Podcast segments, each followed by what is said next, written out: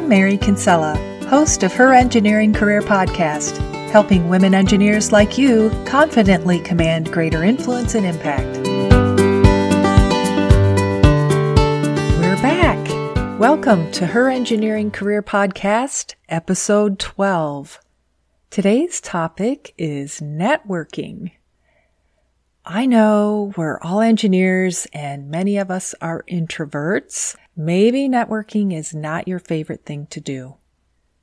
Well, if that's the case, I congratulate you for tuning in today and being open to learning something new. And you know what?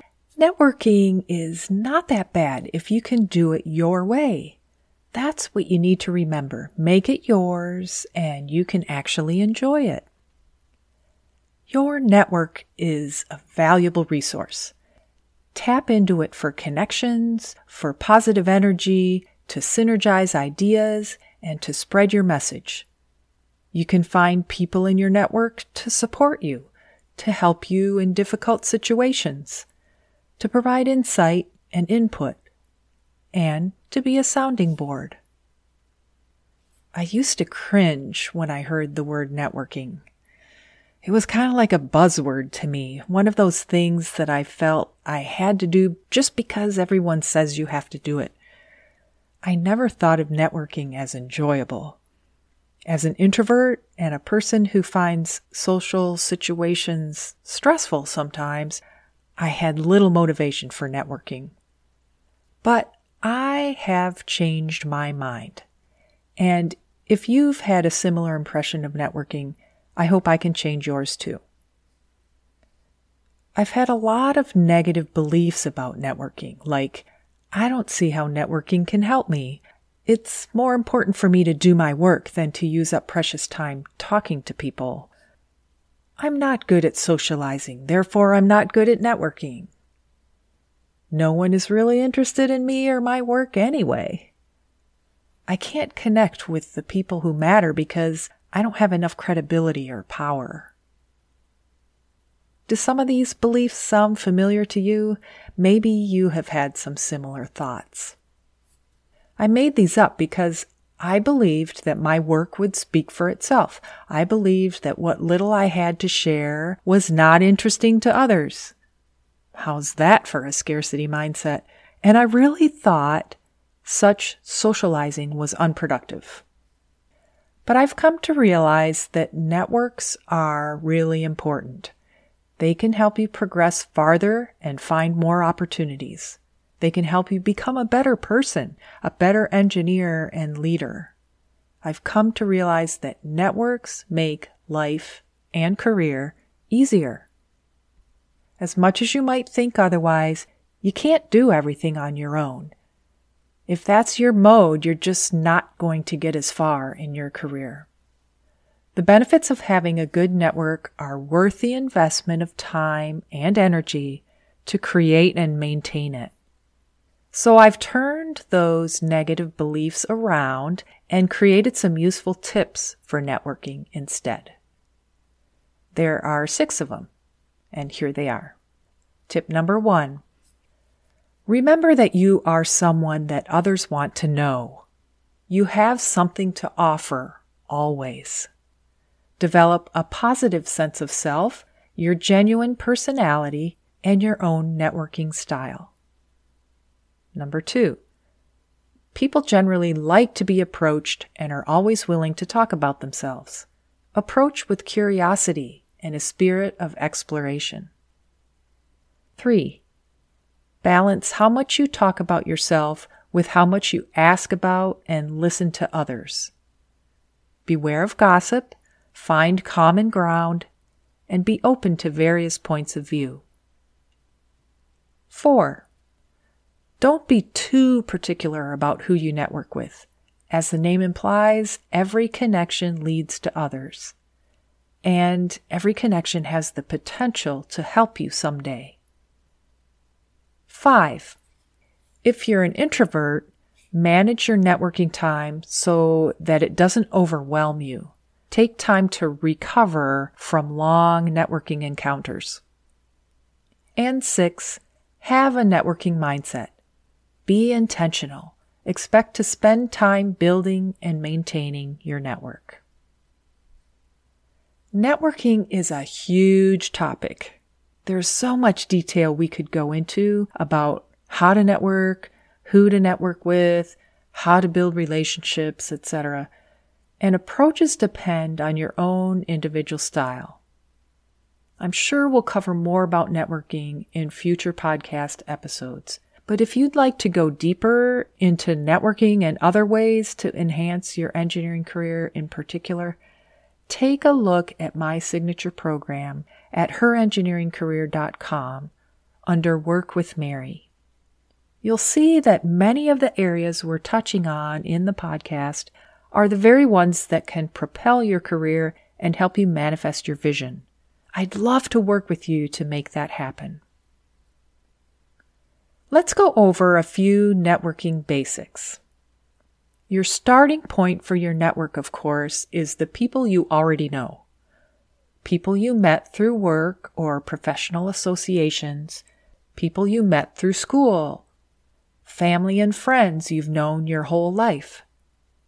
You already have a network, even if you're not actively working with it. Anyone who is a potential good connection is a candidate for your network. The only people who are not good candidates for your network are those who bring negative energy. You know who I mean. The people who never have a good word to say, are overly critical of you, or pull you away from your energetic center. By the way, you can go back to episode 10 herengineeringcareer.com slash 10 for an introduction to your energetic center. As you grow and nurture your network, you'll develop your own networking style. There is no one way to network. Styles vary widely depending on your personality, whether you're an introvert or an extrovert, your goals, and just what works for you. I can think of a couple examples when my network served me well. Once was when I was preparing to interview for a new position. And this was a job in a whole different department, so I was pretty nervous about it. But I reached out to a couple people in my network who were familiar with the interviewing process, and they gave me some great tips on how to prepare. And yes, I did eventually get the job, which was great. Other times I've tapped into my network to learn about potential job opportunities, to get recommendations for services, to get the word out about my business, or to get input for important decisions. And these are just a few examples of how your network can benefit you. Finally, I'd like to share three strategies for networking that have been helpful for me. I like how they capture an effective approach and kind of simplify the idea of networking so that it doesn't seem so overwhelming. Let's look at these three strategies. Now, it took me a long time to learn that you don't have to have a specific reason to talk to someone other than just getting to know them. You don't have to have an agenda, right? In fact, that's mostly what networking is. So strategy number one is spend the majority of your networking time getting to know people. Make connections and strengthen them. This is really the foundation of a strong network.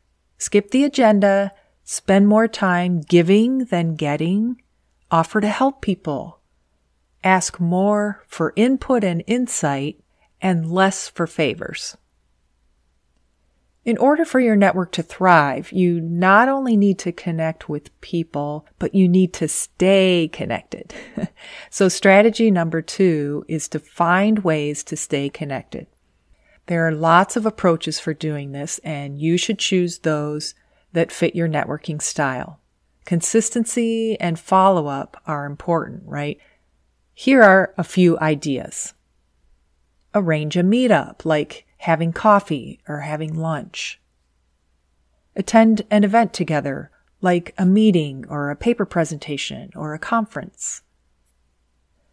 Inform your connections of your important milestones, like a promotion or a new job, and have them do the same for you. Send a message or card for special occasions, like a birthday or a holiday. Following strategies one and two sets the stage for strategy number three. If you only have so much energy to put into it, then that's perfectly fine. But the more you put into your network, the more you can get out of it. The last strategy, strategy number three, is leverage your network strategically. Tap into your network when you need help. Consider carefully what you need from your network and then strategize who to talk to and how to clarify your request or get your message out or whatever it is you're trying to accomplish. Why do you need to be strategic? Well, first of all, because you don't want to exploit your network by randomly tapping into it for trivial requests, right? But also because if you put a little thought into your approach, you'll have a better result. If you've done your due diligence with strategies one and two, then you need not be afraid to tap into your network. People will be willing and eager to help you when you need it. I also think as you leverage your network, it's good practice to strive for reciprocal relationships. You know, pay it back and pay it forward when someone has helped you, and others will do the same. The goal of having a network is to be connected, to build relationships, to be known, and to know others. I encourage you to invest in your network and reap the benefits of those connections that will enhance your engineering career. Let's recap, shall we? I started out by introducing some of my previous negative beliefs about networking. Then we dispelled those negative beliefs with six networking tips for women engineers. Next, we discussed some of the basics of networking, and I shared some examples of how networking can benefit your engineering career. Then we ended today's episode with three strategies for strengthening and leveraging your engineering network. I hope these insights are helpful for you. Next time on Her Engineering Career podcast, we're going to take what we've learned about networking and talk about how to work a conference. Be sure to tune in next time for episode 13. Thanks for listening. That's our show for this week. Please help other women engineers by sharing this podcast on social media, rate it five stars, and give it a nice review.